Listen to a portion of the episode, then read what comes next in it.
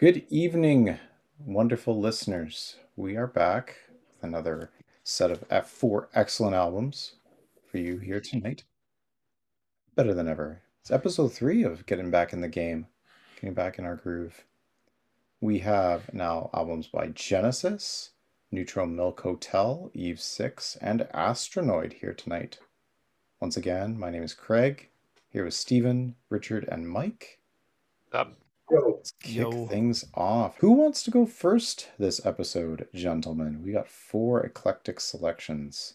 Let, us get Nursery Cryme out of the way. Sure. Just get it right out of the way. Oh 70s my shred, goodness. prog, prog, prog. Mr. Richie, Yeah, take it so- away. yeah, so my selection last week was Nursery Cryme by Genesis, and uh, it's one of their earlier albums. Definitely not their first, but um, it was from the Peter Peter Gabriel era. Uh, actually, getting close to that wrapping up. Uh, it came out in 1971, uh, and it was about 1974 that uh, Peter Gabriel and Genesis split ways. Uh, anyway, six seven track album. It uh, is very much progressive rock from Mhm. the era, and uh, I think it's fun. I, I I'm gonna say that I actually like later Genesis better. I think it they got better after Phil Collins took It was the. much better when you get to the Sega Genesis. Mm. Ooh, also, Richard, That's a whole other story. I'm reading Wikipedia here. This is Phil Collins's first album as a member of Genesis. That's right. It was the first one that he became a member with. Obviously Uh, chosen because he sounds exactly like Peter Gabriel. Hey, they do Have sound you very ever similar. seen Pe- Have you ever seen Peter Gabriel and Phil Collins in the same place at the same time? Mm. I, I don't know if I've I've- ever I've seen seen Phil. Collins or Peter Gabriel at all. So, well, I, I mean, I've seen Phil Collins in a video maybe, but definitely never live. No. None of this is disproving my point. I'm sure I could find a picture that has them both, but I pictures could can be Peter Gabriel doctored. from the Mm. from the Sledgehammer video. That's about it. No, So, I yeah. uh I mean I, I am not a big fan of prog rock. Um which Yep. means I wasn't a big fan of this album. The first time I listened to it I thought, wow, what a steaming pile of crap. Uh, there was there was a lot of um, lyrics referencing old King Cole, and there was Where's- some where's there a lot, flute and some like is it a fife? It, it sounded like Oh it, my like like some jackass at a Renaissance fair was trying to sound cool. um, and it really really didn't do it for me. Um, I listened to it a lot uh, because sometimes when I when I really dislike an album at first, I I feel like I I'm not giving it a fair shot, so I keep at it and I keep trying to see what it is that made people buy the album other than maybe drugs. Um, And f- for this one, honestly, the more I listened to it, the less I paid attention to it, and the better it sounded. Because I wasn't, prob- probably because I wasn't listening to it so carefully, because it was just so ridiculous, like giant hogweed and King I- I will say, I will say, the giant hogweed is a, weed is a terrifying invasive plant, and I appreciate that they have a song about it, talking about how terrifying it is. Thanks, Taking over the planet. oh my goodness! I was staring at my phone when that song came on. I was like, "What? What am I listening to?" yeah so and i mean the album is, is snappy at like 43 minutes or something stupid like that uh, which is good. There's only seven tracks but three of them are like 10 minutes. So you know. One, one of them's ten minutes, two of them are eight, one of them's five, well, and then the other three are pretty short. yes Mhm. very short thank god.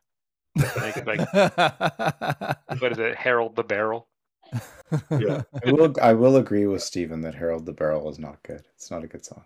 there's a lot of And I attribute I Um, attribute a lot of I attribute a lot of the like the not good weirdness of this album to just like British eh, Britishness. Britishness that we do not understand as North Mm. Americans. there there is nothing mysterious about Britishness. Maybe if maybe if we were American, that the British are not This is like 1971 Britishness, though. sure, like- but I mean, who who hasn't watched Monty Python? I've watched a lot Probably of Monty Craig. Python. Yeah, Well, then then the, the 1970s Britishness is in your wheel- wheelhouse. I've only really watched Holy Grail. Tis tis but a flesh wound. Yes, exactly. I know, right? And I I mean would that, like- that's that's the absurd British humor, but I, I really so- like the parts of this that were like more 70s prog shred Mm. when they when they ripped it up with a guitar solo or like the 1970s tradition of organ solo or other like percussion keyboard solo, guitar solo. flute solo. Mm, right in my wheelhouse. Love it. Love it. And I, I do have a propensity for longer nonsense songs that kind of meander, go on journeys. So I was I was up for a bunch of stuff on this. I think Music Box and Return of the Giant Hogweed were my favorites. And but yes, Harold the Barrel is or Barrel, sorry. No, you kind of lost the plot for me. I just no. I mean, Where was the other? Yeah, because Music Box has a good shred section around f- just before four minutes in, and then I think it's either Fountain of Psalm Salmacis. Um, yeah, is where the other one pops up. Um, this is probably the first time I've ever listened to a prog album and eventually said, you know, a first a I'm glad I wasn't born when this was the stuff that people were listening to. But B, if I were and I had no other choice, maybe with repeated listening, I could grow to tolerate this. Maybe. Maybe not. But that, that's, that's the first time I've ever come to that, you know, that that epiphany. There- There's So- hope for you yet, Steve. No, I the, like the, the sheer amount of awfulness that I would have to go through to get to that point is not worth anything. You'll, before long, you'll be listening to Yes. No, yeah, I think if we took prog, but like it seems sounds maybe like the, the Morphine with- album. I think the problem with this prog is it also had like the medieval nonsense tacked onto it. So if we took prog, certainly took, did. like non-medieval prog, maybe like space prog or sci-fi prog, that might be a better gateway mm-hmm. drug for Mr. Steven. But wasn't it also using like a synthesizer and, and all kinds of interesting like it sounds like an organ playing in, in some of It was this. probably an organ Mhm. All right. 70s Oh. prog. All kinds of fun stuff in there. Oh. Yeah. Jesus. They they they went on an adventure with with uh, instrumentation. I'll just say that. They went on a wandering, meandering adventure. And meandering can be They, good they did sometimes. something. It was which was weird. Um,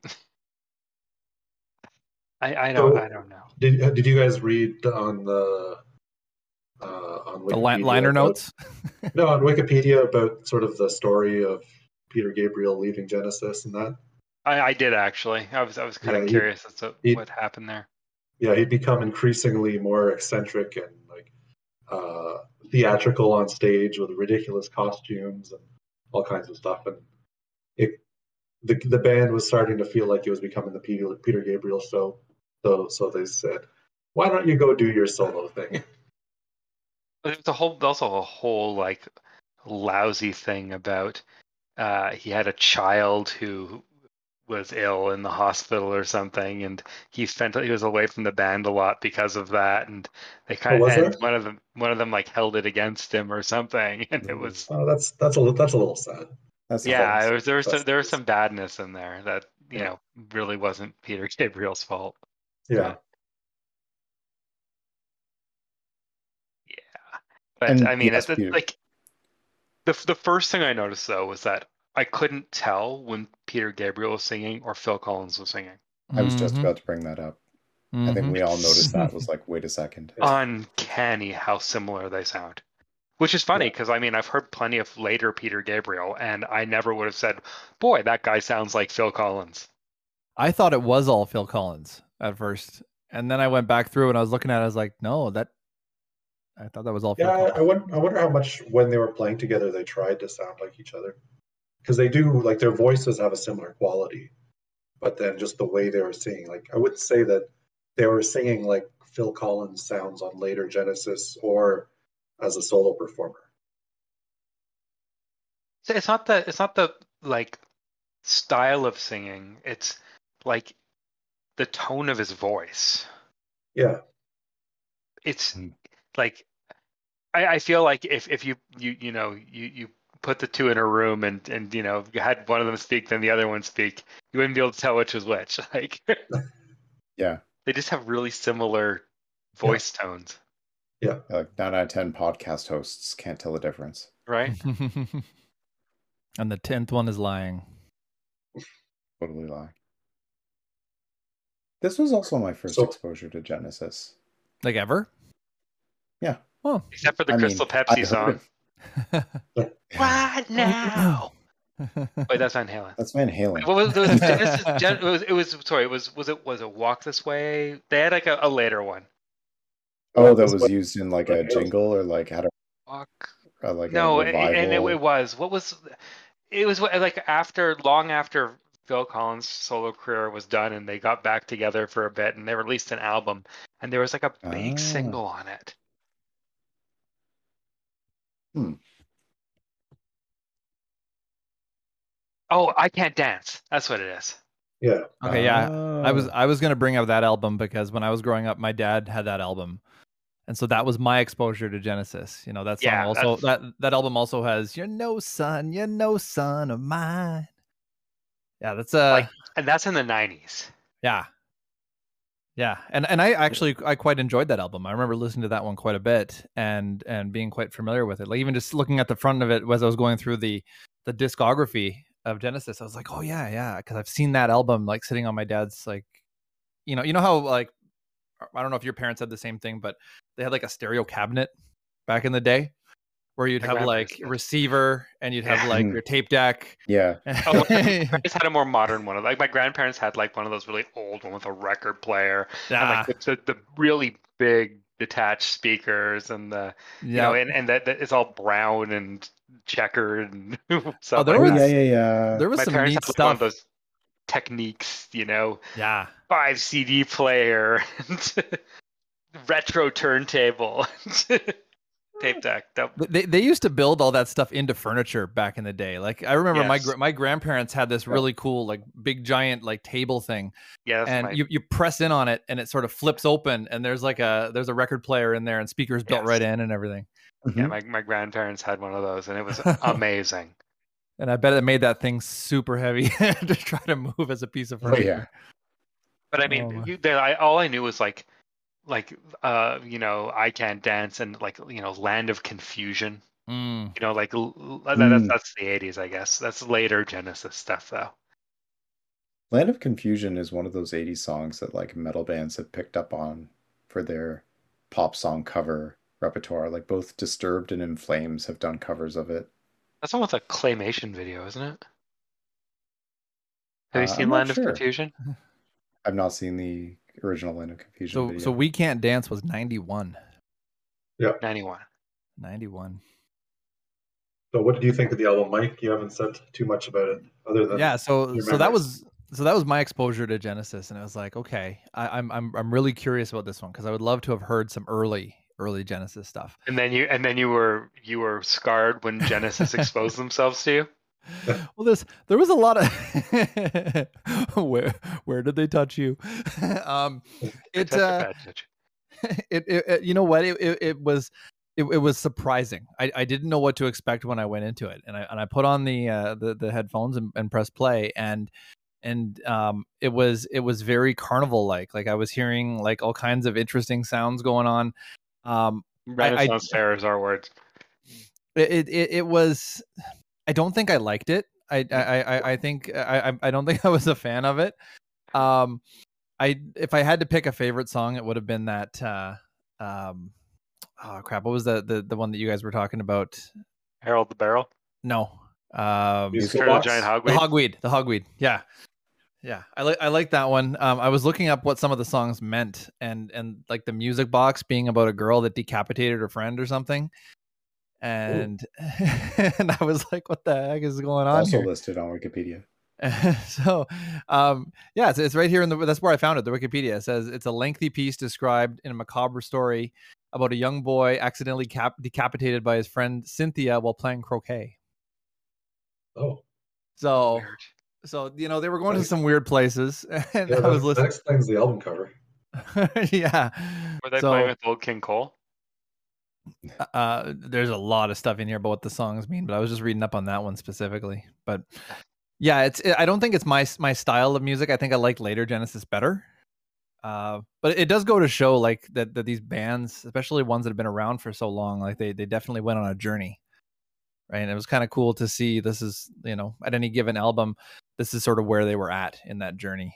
And uh and you know and and i think sort of that that's what what's what i like about this show that we do is that when when we're picking albums we're not just picking the latest and greatest of any particular band we're we're looking at a specific point in time for a band or or a singer and so that's kind of cool to to look and and see sort of where they were at what they were thinking at that time and what they what they grew into or what they where they came from Ain't no way I'm listening to the latest Phil Collins, I'll tell you that. He's playing music. I thought he couldn't hold drumsticks anymore. He's he's so old. Um, one of the one of the uh, radio shows that I listened to, they were talking about going to see him in concert just a few weeks back, and like they they they sort of wheel him out on stage, and and he he can't sing any of the high notes. They've got singers with him that are sort of handling, and he's sort of singing along with Yeah. them. He he's a wreck. Yeah, he, Mhm. he he really shouldn't be doing this anymore, but you know he's selling out stadiums still, or or large venues at least. So they're wheeling him in. Sad. But he's making Just money. stop, Mr. Collins. He's one of those somebodies, and then promoters and everything.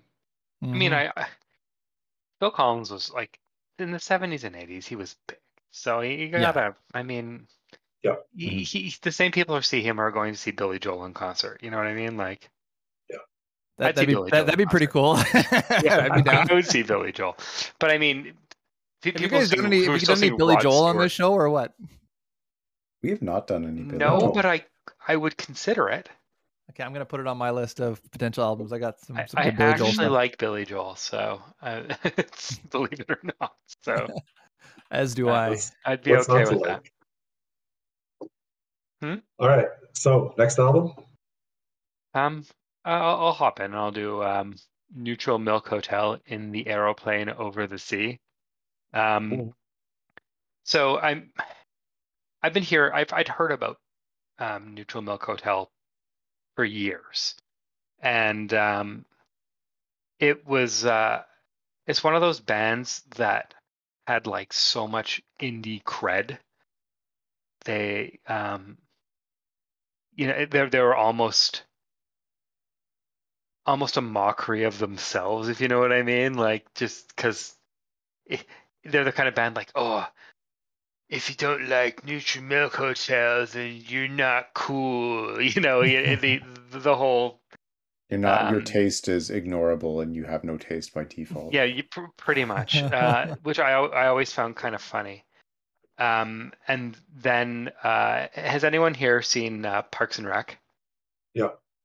Uh, April's favorite band is Neutral Milk Hotel, and she's a she's a kind of Right. hilarious character who's very um That's right. Uh she, she's very mean and and kind of emo.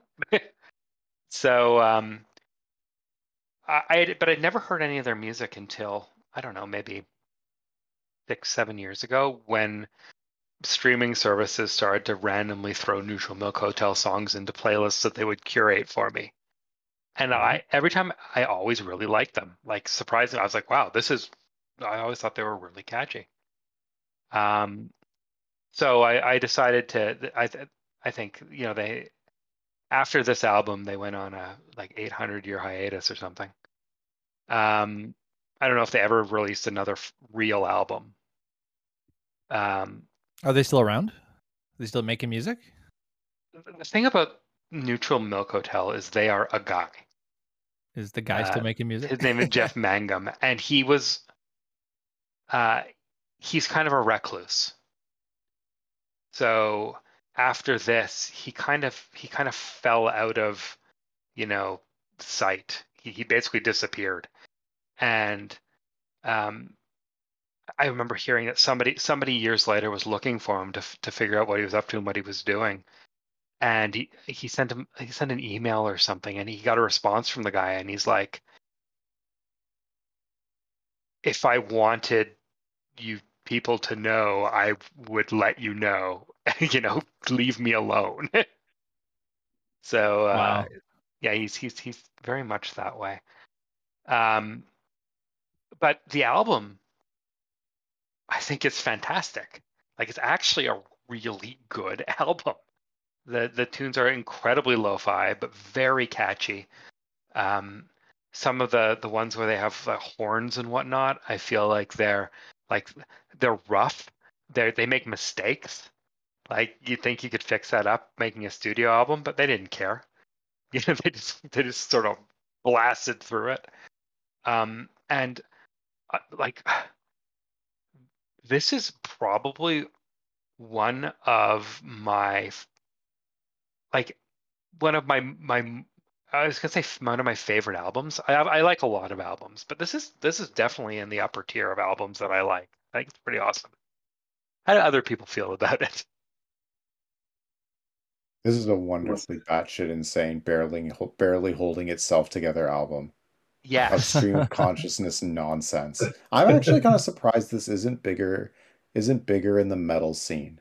Like there there's a bunch of like alt rock that that metal blogs will, will cover because the music might not be as harsh in the same way that metal is, but it has that same kind of extremity in some way of like this is just, you know, ugh, I don't want to re repeat myself, but like at times you can tell the music is barely holding itself together as this guy is just talking continuously for five minutes through the lyrics stuff and too. and like the instruments are just going on in weird ways and Mm. I think that would appeal to a lot of metalheads in pushing boundaries of listenability or just like structure in some ways. I was super duper impressed with this, especially with the lyrics too. Um, like this super duper poetic lyrics that I am very jealous that someone could write and I could never hope to They're do. they are super surreal.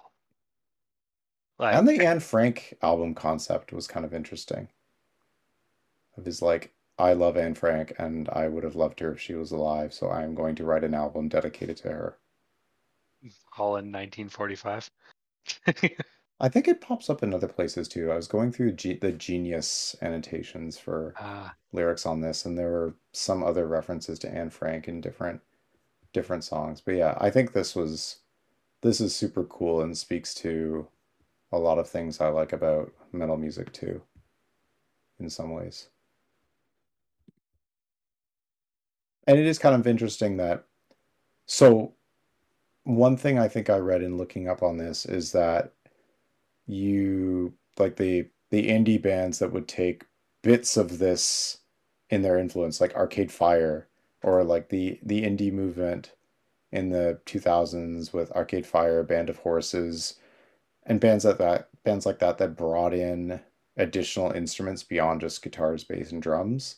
Um, but all of those bands seem to be a lot more polished and traditional in their structures and arrangements. Like there hasn't been anything as deranged as this. But I guess this was this was bec this was, as Steve said, one guy who by definition could just, you know, this is what I want to do, I'm going to do it. There doesn't have to be any consensus. From from what I read, he like he he got a bunch of friends together and he taught a couple of them to play the trumpet, and you know they and and he just he, they they kind of they were kind of like a little family for a while. Hmm. Which is which is really interesting. I mean, obviously there's one creative force driving the band, but it's nice that he kind of used it as a way to build up a little, uh, you know, a little a little community for himself. That was my spiel. So. I was, so I was listening to this, um, to this while I was playing Elden Ring uh, a couple of nights back, and uh, curled up on my couch, and I'm I'm hunting, um, like uh, I'm in a graveyard hunting skeletons and stuff, just trying to level up my character a little bit, and grinding it up.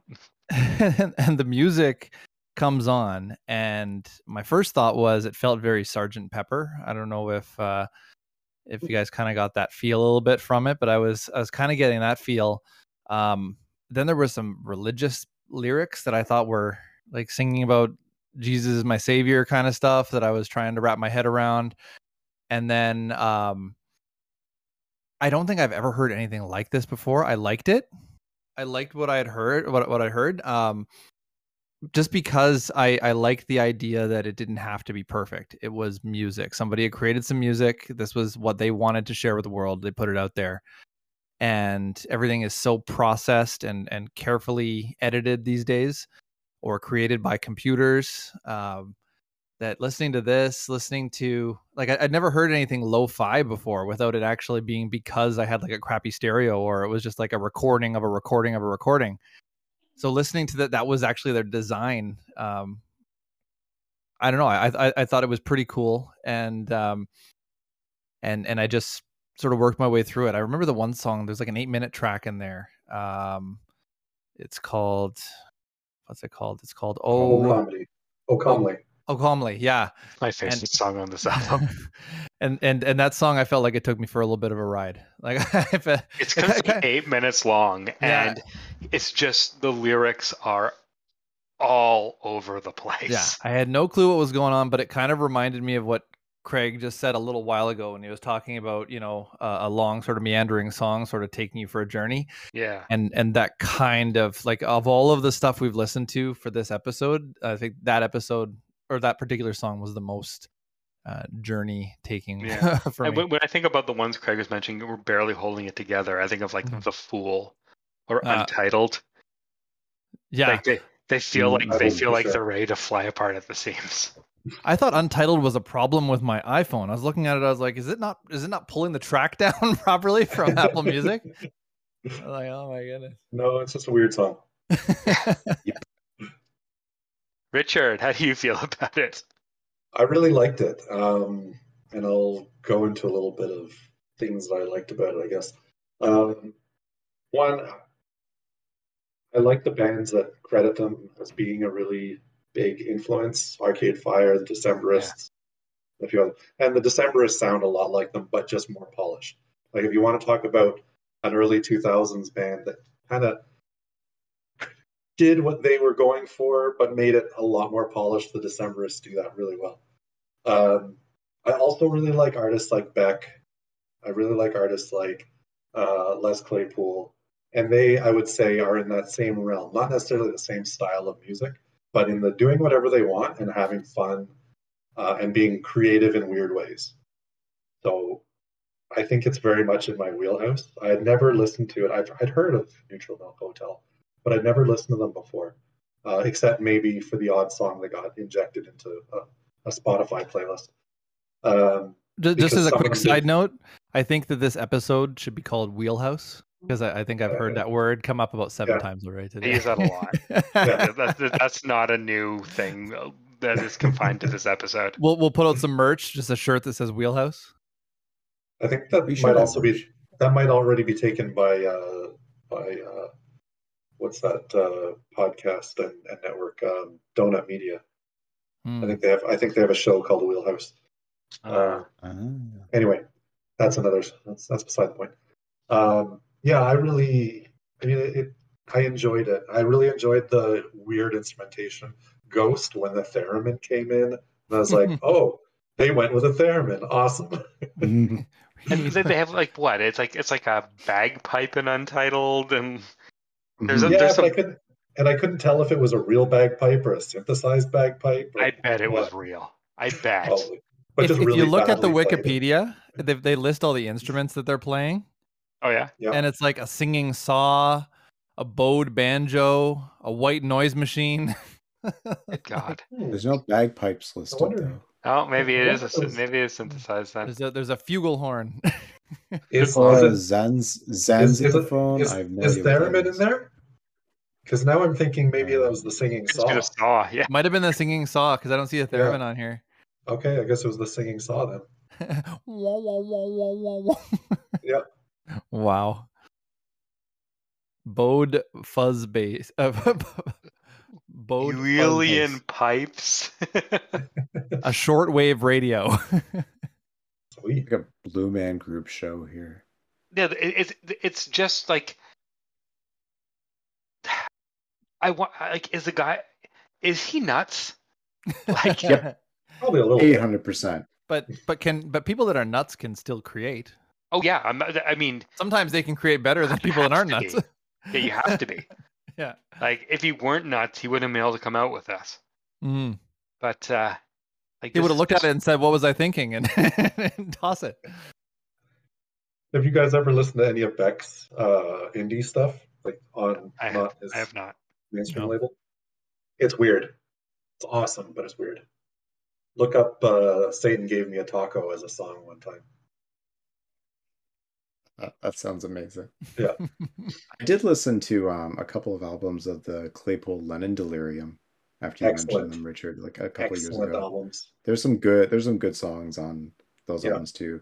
Les Claypool are- teams up with John Lennon's son Yeah. for a couple of albums. And Sean Lennon sounds so much like his father. Like you almost think you're listening to the Beatles, but with incredible bass play, playing. And not that uh, not that Paul McCartney wasn't a good bassist, but like Les Claypool, come on, like the best. It's it's just a different level, right? It's like uh, in the original the original Star Wars, what they did with those lightsabers, they thought was a duel, and then then they put out Empire Strikes Back, and then they were like, no, this is how you duel with lightsabers, and And they you put know, out the prequels. They're like, exactly. let's let's go nuts. We got CGI now. so what's that? I, I was actually watching a TikTok where they were going through all of um, uh, Ringo Starr's like uh, drum fills from Yeah. from various like Beatles tracks, and it was interesting to hear. But they were fair. Like it, it was interesting how sort of simple they were. Like they, they sounded really cool, but they were very simple. And it's like, um, it's almost like it, things had to build on those over time. So you start hearing complicated drum melodies and and even in our discussion, um, I saw you, you guys were mentioning about like um, the the double bass pedals on on some of these like uh, tracks, you know, and and the the uh, heel the heel toe method to get like insanely fast bass drum. Like you you wouldn't have that kind of stuff coming from like you know a Beatles song, right? All the technique and everything just sort of builds over time. It's because Ringo wasn't even the best drummer in the Beatles. Mm. As the as The, the, the old John Lennon goes. quote, which is kind of a jerk move Yep. on his part. But But John Lennon was kind of a jerk. somebody a- yeah, somebody asked him, "Is do you think Ringo Starr is the best drummer in the world?" And he replied, "Ringo's not even the best drummer in the oh. Beatles." He's the drummer we got. and then I he went on. I guess Paul McCartney was a fairly accomplished drummer. So In short, folks, go out and listen to this album. Your life will will be Yeah, it's richer pretty for awesome. it. one one quote that he said back in the day, I just ran across it on the the Wikipedia's. I'm trying to see if I can find it again. He said, we when he asked about uh, if he'd record another neutral, neutral, neutral Milk Hotel album after this one, he said, "I just feel like these windows open up for something to be honest, and they don't stay open for very long. I guess my path feels sort of different now." So he was, I guess Hmm. he was kind of, he's like, they did their thing and now they're done. Mhm. Uh, it's kind of good that he's not trying to like you know keep going back to the well you know what i mean he's put out Milk. something and Milk it. he's trying to milk it Oh snap! Break with the puns tonight. Wow, he's on Dad jokes. My my dad joke game is fairly low actually, so I got to make up for it somehow. You do. Mine just gets better year after year. Aw, snap. That doesn't surprise me. Yeah, because he because NMH hit the they hit the 20 year mark for retro, so um I don't know if if Steven or anyone else has seen like articles about this come back up in like news publications if anyone reads like I don't know Spin or that shit online. Honestly, no, I, I haven't seen anything about it come up, and it's it seems like more like this album came out in '98, I guess, right? So you know, it's almost 25 years old now. Madness. I imagine Yeah. there will be things next year for its 25th anniversary. Probably. with how with how crazy and an outlier because this is we haven't even touched on the context this was released in right like in a vacuum this is a you know a wild enough album as we've kind of described but then you toss it into what else was happening in 1998 and it's even more insane like it is It's very, counter it's to very every, different than anything else that was was going on around. Yeah. extremely different that's some Like you can find a lot of uh, the stuff that you hear now that you you think about this is, was inspired by this. So yeah you know, he he sounds like he could be derivative, except he did it first. Yeah. Just happened to do it at like in a managed to do it in a time that you wouldn't think would facilitate such a thing. Mhm. Good for you, Jeff Mangum. Good for you. Yeah. May you get some may you continue to get privacy and to be left the hell alone. Yeah, to, to wherever you want. Cool.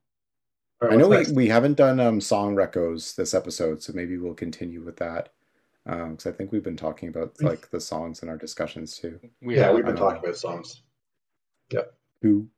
Um, I can go next for Astronoid's debut full length album, Air.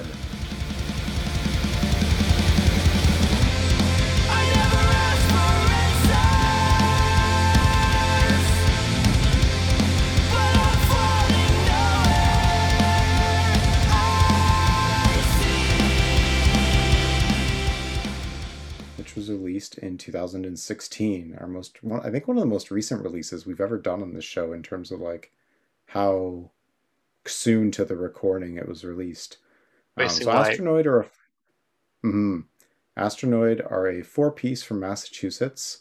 Um, this is their debut full-length album. They have a few EPs before this. I would recommend the Stargazer EP. Has a couple of really good songs on it. Air made a lot of headway in the metal scene because it smashed together different genres that no one had previously thought to smash together before.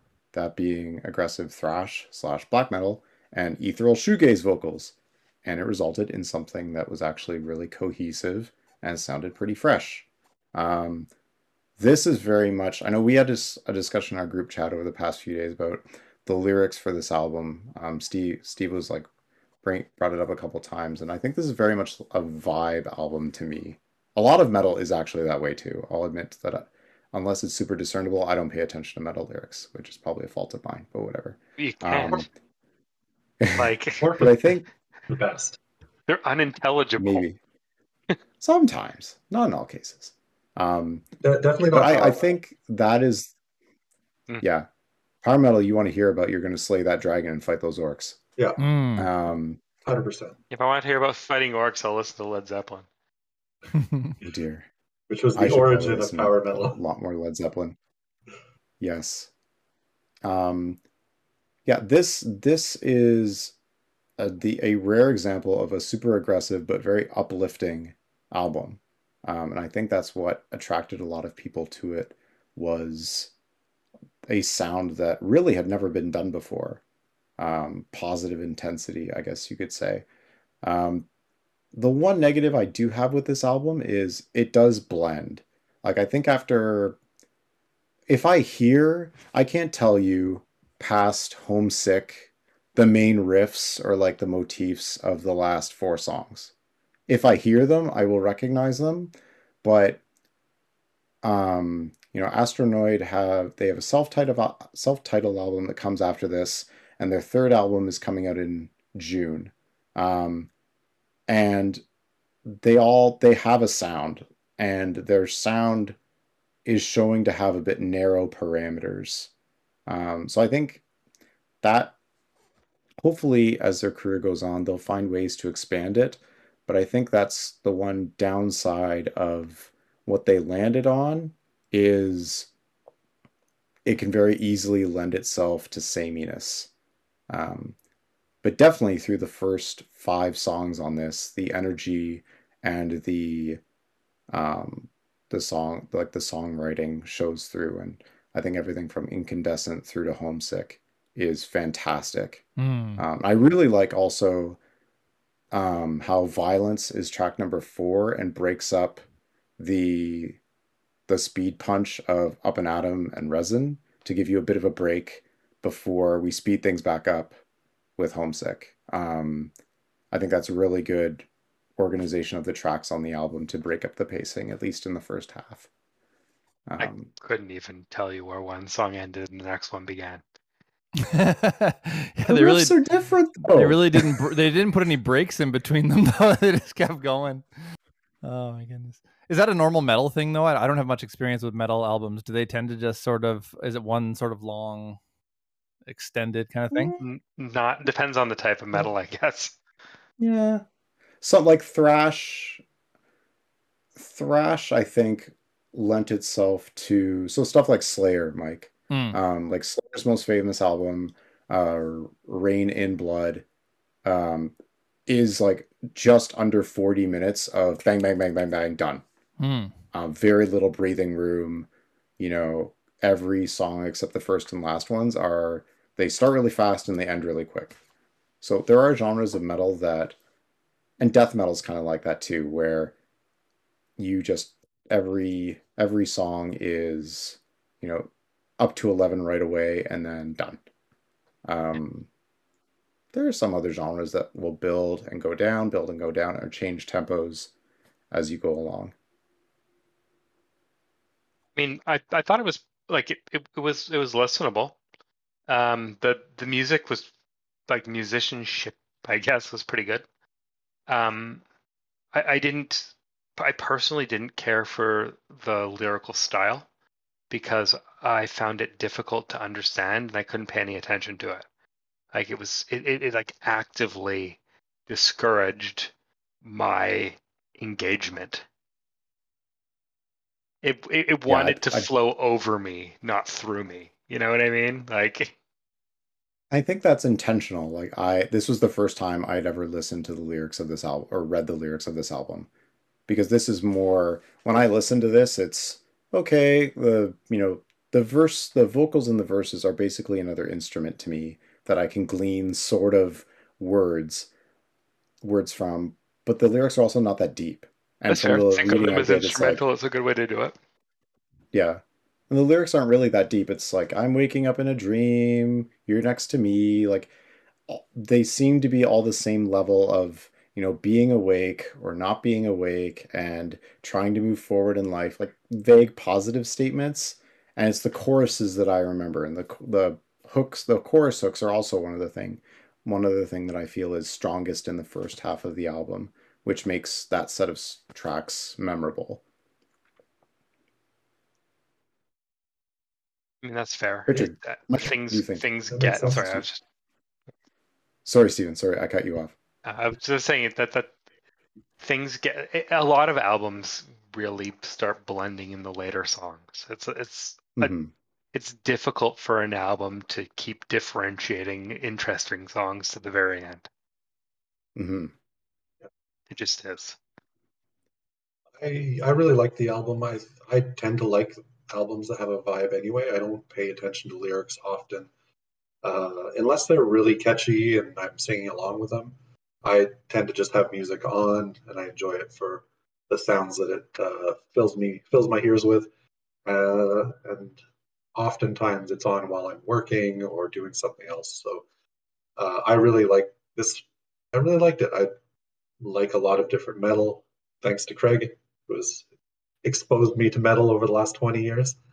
Um, and, All and, I've gained, and I've gained an appreciation for shoegaze over the last maybe uh, six or seven years as well. So I enjoyed it.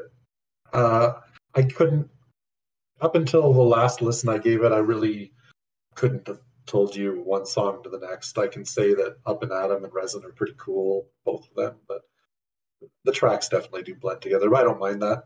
That's that's fine with me. That that's about all I have to say about it. I enjoyed it. So this is um this is like the reason for this show and and I'm excited about this because I I don't listen to metal. I have almost zero exposure to metal which is funny because I've I've also been friends with Craig for like 20 years. So it's it's like I I, I really haven't gotten involved with with the this particular style of of music, but li- listening to uh listening to these tracks, I I um, this was the last album I needed to listen to for today's episode, and I I left it for uh my lunch break today, and I was listening to it while I was at work, and I was uh, organizing some some papers and getting some things figured out, and and it comes in, it's like. brrr, and it's going like really fast and and and I'm like, whoa, what what am I listening to? Like this, you know, this is this is like technically uh really impressive and really like it's like insanity going on. Metal uh, often is. It's it's it's nothing if not fast. Yeah, you know, I'm I'm looking for a metal, you know, a nice slow metal ballad. Um and and, and so Every rose has its thorn. Yep. So I'm, I'm listening to it and i'm also messaging with you guys as i'm listening to it. And uh and and as i'm listening to up and atom uh craig sends me a video for up and atom. He's like you got to watch this. So it, it, it all sort of lined up. Um i think homesick was was my favorite. It just something about it just sort of spoke to me as as i was listening to it. Um but i'm i'm looking forward to more of this. Like i'm looking forward to more like there's there's so much music out there that i've never been exposed to i've never had an interest in i've i've always been sort of fairly narrow in my own personal mean- musical tastes It's good that you feel that way. I feel like doing this show, Craig has exposed me to me to me some metal that I wish I had never been exposed to. But so i like this there's I, am not, too. I'm, I'm not promising that the next one that he Animals as me to- I'm also trying to tailor my metal choices a bit better on this edition of the show. Mm. The things I know will result in a decenter discussion. so speaking about albums that uh, you you chose that we you hadn't that were like near the release date. I remember you, you chose Animals as leaders, having not even listened to it yet. Ooh, I did You that. had, you had just picked it up and hadn't listened to it yet, Ah. but you chose it. fun You're all right bitches I think that was album number two or three for them, and I was really psyched after their debut. It's awful. Remember, I really like their debut, and I probably, if, if I listened to it again, I would still like it. It's probably my least favorite album that we've done. Yeah, exactly. It's probably my least favorite album that we've done. so this so I, I i i enjoyed this i liked it i i thought this like this is the kind of music that uh that you could listen to if you were you know trying to motivate yourself trying to push yourself to get something done Sure. you know And to drive Um, too fast on the 407. yeah exactly. Like when i'm when i'm doing like like work that i have to focus on i can't be listening to anything with lyrics. It i i just start listening to the words. And so if i'm sitting on my computer doing work um i'll always put on like i'll, I'll go into like a playlist that's like you know chill instrumental or instrumental lo-fi beats or whatever and it's just music like that just sort of droning on while i'm Yeah, th- working. this is this is great background energy music for sure. yeah yeah like if you're cleaning or something you know you got to clean up your house or clean up your apartment or You'll whatever get it like- done in half the time you expect. and everything will be broken. you just There's no smash it on angry the energy floor. though. This is like happy. I'm gonna get this done speed, not like I'm a kill Mm. you speed. okay, works for me. Works for me. I can give you I'm a kill you speed, but that's this is not that. Yeah, Dragon Force. That's not going to kill a dragon speed. Yeah, right. It's that's Uh-huh. fast. I was thinking more along the lines of Cannibal Corpse, but Cannibal Oh, Corpse are geez. kind of That's yikes that's these kill- days. that- yeah, that's kill you speed. Ridiculous. Cannibal are, are we is so ready sick. for uh for the last album? Before before Yeah, we let's slip into the last one, I, I wanted to go and um I, I actually found the the actual quote I was looking for it uh, of the guy who was looking for Jeff Mangum Okay, from let's hear Neutral it. Milk Hotel. Ooh, It says so. Uh, it said in 2003, creative loafing writer Kevin Griffis de- dedicated an entire cover story to trying to track down Mangum for personal closure. The search ended when Mangum sent him an email that read, "I'm not an idea. I am a person who obviously wants to be left alone." wow. That Because Mangum was inaccessible, there was no outlet for connection other than the record itself and other fans who shared a passion. By doing nothing, Neutral Milk Hotel developed a cult. That's kind of the way sorry, you do just- it. I just, I I, I, I felt like that was that was a good thing to add to the end of our end of that, Yep. and I'm I'm I'm sorry that I did it out of order. That's okay. So Mike, go and listen to the Astronoids self-titled, and then pre-add their third album to your to your uh, Apple Music. Okay. I will do This is the first also thing a you good said. metal then- album and for kids. I'll, I'll do the first thing you said, and then if I if I if I like the first thing you said, I'll do the second thing you said. and play it for your kids. This is a good gateway metal album for your kids. Okay. No mean, swearing, no If, evil if, you- if you want to, if you want to try something that was like fun metal that we did back in the day that I, I liked, I really enjoyed the Nightwish album that you ha- had us do. oh yeah. Yeah, I like Nightwish is Nightwish. good. I like Nightwish. I've heard oh, Or them maybe before. maybe Yeah. maybe Richard had suggested the I think- Nightwish album. Holy I think I did. And and Yeah. Nightwish is playing tomorrow night in Toronto.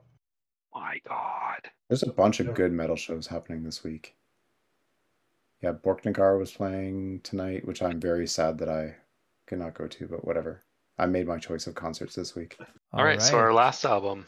our last album. So um, I was a little indecisive on which album to pick last last time we had an episode. Um, I started with Simple Plan, and then I I swapped it out for um, this album here. Uh, this is Eve Six. This is their third album. Uh, it's called "It's All in Your Head."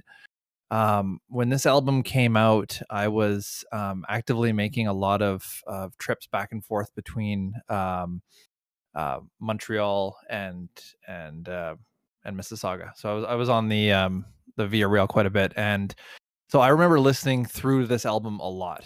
Like it was sort of my go-to when I got on the train. I'd put on this album. I don't know why it became a thing, but it just did. Um, it uh, you know Eve Six has been a band that I've I've always really enjoyed. Um, you know, going going back to you know some of their songs like uh, um, open road song and and promise and, and that kind of stuff like just I've, I've just enjoyed that style of music. And when this album came out I, I knew nothing about it i didn't even know it was coming out it was one of those i'm in the music store and oh no eve 6 got a new album out. And so i picked it up um, there's a lot of in my opinion a lot of great catchy songs on it lots of great hooks. Um, this was not a super popular album for them they didn't get a, a ton of sales off of this one. Um, there are a lot of people that say that this is probably the reason that they sort of the band broke up the first time. Um and then you know they came back together was it 2016 or 2017 something like that. Um but uh yeah i i quite enjoy this song. It's um uh my, my favorite track on this one is at least we're dreaming uh which is the third track. Um there, there's a really cool riff in it where they all the instrumentation just sort of cuts out and then there's he's they're singing over top and the instrumentation cuts out and i always love that when that happens in a in a song um and so for some reason every time that song comes on i get excited and i listen to that one and uh, uh i want to know what you guys think If they had cut like two or three specific songs, this would have been a really good album. 'Cause I definitely agree with Yeah. you, Mike, that um, Max Collins, main Eve Six dude, can write a hook. Um, a musical He's a hook. friggin' genius at writing a musical hook. yeah, dude as, can write hooks. As a as a lyricist and a poet, he is a seven year old trying to hash together some words. think twice before you touch my girl Okay, Yeah. so I was trying to figure out. I'm like, when did Eve Six write, or when or why did Eve Six start writing "Bro, I'ma Fight You" songs? And then I went, I looked up. When did "Headstrong" by Trapt come out? The year before. So Hmm. Eve Six was jumping on that "I'ma get you in the octagon" trend. That's my theory. I, it, it- Is they it- don't feel like an octagon-y sort of band to me. They feel But more that- like But they, that's they, where, they don't yeah, they don't they don't want to have you in a in a you know match with rules. They want to going they to want triangle to choke you. just want to down a six pack with you they want to break a bottle over your head when your back is turned. But I think that speaks to my comment about this would have been a, a really good album if you had cut specific songs. Because I think Which think ones do you want to cut? That's what I'm yeah, trying to figure um, out. yeah whi- which which songs Girlfriend, because I think the girlfriend, the lyrics in Girlfriend are especially terrible. Um, They're not good. There's like one or two others that are really tonal whiplash. I know Steve, I you think I'm- mentioned I'm- in our chat, I not think going hey, to be hey, alone hey tonight. was like, montana "Ugh." kind kind of comes out of nowhere too It's kind of rapey, Yeah. eh? yeah. because they're they're showing signs of a cool new direction like when without you here the first track starts you're like Mhm. oh eve six are going like pseudo pop punk like i like this this Mhm. is good energy and think twice it's you know wait what now you're now you're gonna like Think fight Twice's this guy. lyrics are awful, but it's got some really catchy parts to it. Yeah, There's a reason they chose it as a single. yeah. This is also true. Still here, Um, wait. Still here, waiting is good. Bring the night on is good. Mhm. Now, th- there's a couple of songs where I, I really appreciated the, the the musical portions of them, but the lyrics were especially egregious. Mm. Uh, I think "Good Lives" was one Mhm. where the the lyrics are, "Hey Montana." Oh, oh my Mhm. God, that's that's their song about a stripper with a heart of gold. Oh, Jesus Christ. And and much much worse is friend of mine. Mm-hmm. D- Yeah. Did anyone remember friend of mine? Yep. I'm Yeah, Rebel did sorry. you guys- Charger song. No, no, not the, like- the, these these guys friend of mine. It's it's it's basically a song about a friend they had who was raped and tr- thinking of committing suicide, Mhm. trying to Oh, talk her out of it. Yeah. And read it is- the oh And- But the ly- they're just awful. They're terrible. Yep. Rape is a word with a face. Oh yeah. it's Oh. it's uh it's Oh. interesting too like it, because when you listen to an album like depending on the the age you are when you listen to it and the experiences you're having i think you get something different from the lyrics right like when this came out you know uh what was this 2003 Yeah. Yeah. so so we would have been what like 22, 22. you I was know, so- 24. so old, old man here would have been into other things but um but I mean, yeah, they were like 25. when when when you're in when you're in your your early 20s and you're listening to music it's like you know i i never really cared so much about the lyrics like you know think twice before you touch my girl was was kind of an early 20s thing to listen to to, to think or to That's feel like you I'll- should I'll- be thinking man touches my girl, I'll fuck him up, of course. Wouldn't do that? but then when you're older you're like well you know can't they talk about it you know maybe they should sit down and have a drink or something Maybe you should just chill out and leave the other guy alone, bro. Yeah. There's a Yeah. there, there- there's a bunch of Eve Six songs that kind of go in this this direction. Like even not just specifically on uh on on this um uh this album. Like what's it- like arguably their biggest song, "Here's to the Night," is is a is about a one night stand. Their biggest song is Inside Out. Like, don't Really? even. There's there's absolutely no comparing the two. Okay, okay, fair enough, fair enough. Inside Out was an enormous hit, and Yeah, and Here's to the Night was kind of got a bit of radio play. I think I think Twice was a bigger song. really. Okay, Yeah. I'm I'm I'm off my uh off my rocker here. But uh yeah, it's uh for me for me it was I think maybe because he- um Here's to the Night was was my first introduction to Eve 6. Like it was my first big track that I heard, so I listened to a lot of that song. And then I got into their um You did you did play it a lot back in Emerson Street House. yeah, nice and nice and loud. I mean, Inside Out, Out was everywhere. The, the line "Want to put my tender heart in a blender, watch it spin round to a beautiful, beautiful oblivion." oblivion. Yeah, that was, everywhere. that was a huge track.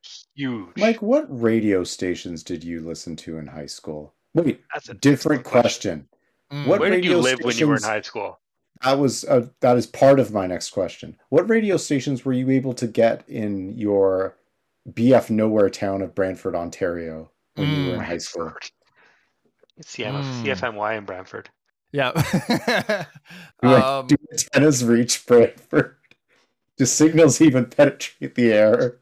92.1 Brantford's finest. Um Oh, I, I'm you, you know what? I'm trying to think what kind of stuff I- it like a, a lot Eve of it six was makes more sense now. like a, a lot of it was sort of what my friends were listening to. Like my Hmm. I, I had a group of friends that that and we all kind of listened to the same stuff and and it's the same guys that introduced me to Our Lady Peace, uh introduced me to Eve 6 and um and and sort of bands like that um just because, you know, um that was sort of what everybody was listening to. They all had the CDs. We would sort of listen to each other's music and stuff. So I didn't listen to a ton of radio. I did watch uh, I, I tried to watch a lot of much music though. Uh, when I was in high school. You know, Yeah. so that's I am teasing you in jest, Mike, because lit- legitimately, as I think Steve is Steve is also expressing, like Inside Out was an enormous song. Mm. And Just, just ginormous. Yeah. And so It's if like you every watch fifth- much, Every fifth song on on the Edge back in the day. Yeah, Yeah. it was Yeah, I- I never listened to The Edge. popular. So I guess that's where my like, how did you consume music or media in high school question comes from to figure out Hmm. like how are you, how did you avoid? I mean, like I have the same problem to be very honest, and Danielle is flabbergasted. My wife is flabbergasted by it quite often. Is like, you know, she names a huge pop song from a, any given decade, and I'm like, I don't know what that song is. And she's like, How do you not know what this song is? And my answer is usually, Well, I don't go shopping in shopping malls. That's one place where you hear pop music. I don't listen to pop stations on the radio. I stopped watching MuchMusic when I went to university, basically. So I don't frequent any spaces where pop music is played, and I don't listen to stations. Fair. A lot of music. recent pop music I've never heard too. Yeah. Like I have a Recent pop- gap in knowledge. Yeah. But I, I Yeah, think not- uh, it, it says here that uh, um, "Here's to the Night" hit uh, number seven on the adult top 40 Billboard U.S. And crossover hit. inside, inside out, uh, inside out, um, uh, hit number one U.S. Yes, alternative airplay. Absolutely. I still hear Inside Out on the radio. Such a good song. I, I love the song. I, I I remember buying the DLC for that one on on Rock Band. I think I still have that. It, know, it, it, it is. It's a really good song. The lyrics Yeah. are catchy. The the um the, the tune is like the hook is strong. It's a really good song. the I- I'm I'm looking for the first time now at the actual cover art for in the Inside Out uh, single, and it actually is a blender with a heart in it. Interesting. Makes sense. Yeah. Uh, I'm I'm just gonna say about this album. My thoughts. I, I don't have much to say that hasn't already been said. Um, a lot of the lyrics were kind of cringe to me. Uh, very catchy, uh, though as catchy as Eve Six has always been. Um, and it almost sounds like, and I, I didn't realize how young they were when they put out their first. first couple. that could Uh, be where the lyrics come from too, right? Because when they're when they're young, you don't have a lot of experience to write from, Yeah. right? And, and that's, early- that's what I'm thinking of is that they um, they kind of grew into this like you can't touch me, we're huge rock stars, uh, and then they hit their like quarter life crisis, and this is what came of it. It's entirely That's- that's possible. It's, po- figure out their it's possible that they were trying to be more deep and profound with their lyrics and simply did not have the capacity to do it. Yeah, yeah, Oh wow! It says here that that um, uh, Max Collins said that, that he was only 16 and 17 years old when he wrote Eve Six, the the debut album. Yeah, yeah. I mean, it's like, Like, what would you have written when you were 16? you know. well, well, it's like if you listen to Silverchair's Frogstomp, the lyrics are Yep. crap. Mm. yeah, they're terrible, but the music's great. Day to Oh, yeah. tomorrow. Yeah. Um, you mentioning their ages, Richard, reminded me of I think one last point that I had about this, which it made me wish we had gotten more Eve Six material because I think Max Collins probably still had a lot more good hooks, and I would basically wish I, they- would have been. Right, sorry. I, I'm yeah, I would I would have liked to have seen where this band went as with a more mature with more maturity. I think that could have been something really cool. Now they do have an I- album in 2012, Speaking Code, which I've never heard. Um, I, Yeah, I don't know if you've heard it. You uh, so the the the one episode that I appeared with you guys on, You had met us at that bar, listen to a song off. There it. was a track from that, yeah, that we did. Uh, it was called uh, "Lost and Found." Was the Oh, track okay. that I wanted you guys to listen to from that? But that was years ago that we talked about that. Um, they're he- they're still making music, like they're still Would've been new putting stuff time. out. It's just not Yeah. the same. Like it happens with every band, right? They as they get older, they're just not putting out massive what hits. I wish these guys had done is I wish that they had written all of their music and found another guy, possibly Peter Gabriel, to do their lyrics for them. like, okay, I got this song. Uh, it's it sounds awesome. Can you write us some words, please, to put in it? No, honestly, like that's what Pearl Jam did. Mm. Eddie Vedder, if you if you remember, it's an old story about ten. They basically sent him a demo tape and he recorded his own lyrics on top of the instrumentals that they sent him and he sent it back to audition for the band. Mm. So they had they they put together all these good songs and then they had him write the words. hmm I did not know that. That's cool. Yeah, they they basically need you need this guy is not a good lyricist, uh, but he's an excellent um, hook writer, basically. So what they needed was somebody who could write good lyrics and put the hooks to them, and they would have been great. Oh wow! Is uh, does any of you guys have Spotify right now? Yeah. Yeah. It says here that in February 2022, Eve Six joined Neil Young's protest in the streaming service Spotify, Oh yeah, I read that. but they don't actually have the rights to remove the music from Spotify. But they did have the the rights to control the images on their display page. So if you go to Eve Six page, it just says delete Spotify across the screen. I want to see if that actually says that. It's a, that, was a, that was a little while ago. Maybe they, it might have Yeah. gone back by now. they gone back? No, it Maybe does. They're Nice. Can I, share, can I share my screen? Is that allowed? Yeah, do it. that Do it. Let's see it. Hopefully, Yeah, and it won't it won't make for great listening, but edit this. I Well, no, because we're we're telling our listeners if you've got oh, yeah, Spotify, check delete that out. Spotify. There it is. Yeah. Wow. No, I, I, that's. I don't know. Oh, have to go live. and But yeah, looking there. at the Spotify plays will will also tell you about the relative popularity of their songs. Yeah. Yeah, yeah, 'cause- Inside Out, 128 million listens. Here's to the Night, 30 million. Okay, okay. So uh, in the graph, I see I see where we're going. yeah, At least I picked the number two song. Yeah. you did. You Oh, absolutely yeah. did. So yeah. So that's a little Eve six. I'm glad you chose that, Mike. Thank you for choosing that. It, it was it, it was definitely worth listening to. Um, I'm it's like it was very li- if you're not if you're just like letting it kind of flow past you, it's a great album. Mm. If you're not really paying attention to what he's saying, it's a great album. So- You forgot something in the dryer, girlfriend. You bought something from Best Buy, girlfriend. It's like the song can become a meme. There should be a meme generator. What, what was song. what were the lyrics in Good Life that I, I brought up on our chat? They're just so terrible.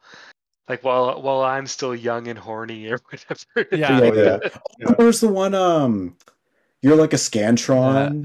You Oh, only beat yeah, them that's- wrong. Oh, that was a good one too. Ah, if only I had such brilliance when I was 25. Oh, it was, it was awful. Of wasting Although it there, there was one song that I actually quite enjoyed because it was just they weren't trying to be deep. It was a, that was a hocus. The way he was singing about his half Armenian girlfriend. Yeah, that was fun. That's a good song. I, yeah, I like that track. Dun, dun, dun, yeah, that's a that's that's a it's got a different feel to it too. It reminded me of Tripping Daisy. Uh, I got a girl. Oh, I like that song. That's a good. Yeah. That's a good deep 90s cut. Oh, it's so good. Cool. All right. So what are we thinking for next for our next episode? What's everybody got on the docket? Okay. So we had a very deep and very engra- engaging discussion about super fast metal this afternoon in our group chat. Oh boy. and I said that inspired me for my next pick. It inspired me to go in the complete opposite direction. Ooh, Oh, super God. slow metal. I- so I have selected Type O Negative's October Rust. And Oh, Richard is hype about that, I think. I knew you were going to go with Type O Negative when you said the opposite direction. It's gonna suck. My metal. I'm Okay, super my- uninterested. Fear Factory. Typo negative. Type O Negative is awesome. Mike, I hope you like your sexy goth metal because that's what you're about to get. Oh lord. So um, I, I've I've had some fun going through and coming up with a, a list of, of potential albums uh, that I was um, like I don't want I don't want to be caught unprepared like I was last time, and so I've spent a lot of time listening to uh, to rap recently. Um, whenever I've had some free time, I'm just like listening to rap music and enjoying rap music. Um, typically, I've been going back to like superstar. um and, and so what I- what I've decided to ask you guys to listen to this week is uh, Eminem's latest album Music to be Murdered by. cool. Latest album. Okay. Mhm. Interesting. Nice. where's Eminem at these days? Exactly. That's what I. That's what I would like our discussion to go. Okay. Richard, what do you got for us? I've, I've decided to also go with a hip hop album. I'm going to go with Deltron 3030's self titled Deltron 3030 album. Mm. I've never even heard of them. Del- Deltron 3030 is a supergroup composed of Del the Funky Homosapien, uh, Dan the Automator, Gorillaz. and what's that? Yeah, he's, he's with Gorillaz? Gorillaz. Yeah. Uh, Dan the Automator and Kid Koala. Ooh, Okay. I've heard two of those and names. it's and it's a and it's like a sci-fi hip hop con, uh, concept album. Okay, I'm excited. That sounds. Well, that this, sounds this really will cool. be interesting. Yeah. What what a All right, week Steve, we have so far. Okay. I've You got two- decided, having been inspired by Eve Six, I'm gonna choose one of my favorite trash comedy bands from the 1990s. I'm gonna choose. I, I I actually really like this album, so I'm not just making it as this thing I hate. I'm gonna choose the Refreshments, Fizzy Fuzzy Big and Buzzy. I love this album, Steven. Yes. It's so good. It's okay, I've, so never, good. I've never heard this either. It is so good. It's uh, it's got it's got uh, Banditos on it, which is was a and Down big Together. track. Down Together was not as big as Banditos because it didn't talk about It's the the United only other single. Yes, uh, but it's it. Uh, I've always loved this album. I think it's a great album. So Mike, if you've ever heard the lyric, um, give your ID Everybody card to the. I was going to do the the Star Trek one because I know Mike's a Star Trek nerd. stupid people. So meet me at the mission at midnight. We'll divvy Yeah, up there. Give your ID card to the border guard. Your alias right. says you're Captain Jean Luc Picard of the United Ooh. Federation of Planets because they would speak And they English anyway. speak English anyway. Anyway. Okay, I'm excited. This is like good. the that's like the. Tex-Mex Arizona rock album. Yes, absolutely. they are from Tempe, Arizona. Yeah, if you if Tex-Mex was a music genre, this would that this would be what Yeah. Tex-Mex music They're from the same town as the Gin Blossoms. Okay, random question. How come you can basically just take any noun and put it in front of the word rock? we got we got some Arizona rock coming up. You know, we got some stapler rock. Uh, after that, uh, uh, pillow pillow rock. Uh, Generic office rock. line stapler. Generic office rock should be known as stapler rock. That'd be a better name. stapler it. rock. I Like love it. yacht rock. All Yacht right, so is also That's uh, my choice. I, I'm gonna choose the refreshments, fizzy fuzzy, big and buzzy. Ah, such a good feel good like comfort album. Okay. Thank It's you, always Steven. been one of my favorites. I, I don't think of it as a masterpiece, but I love it. this is gonna be this is gonna be a fun a fun episode. We have some good stuff to talk about. Thank Fair dear listeners. That is it for us for this episode. May you keep safe, and we will see you again on the next episode of the Zero Check.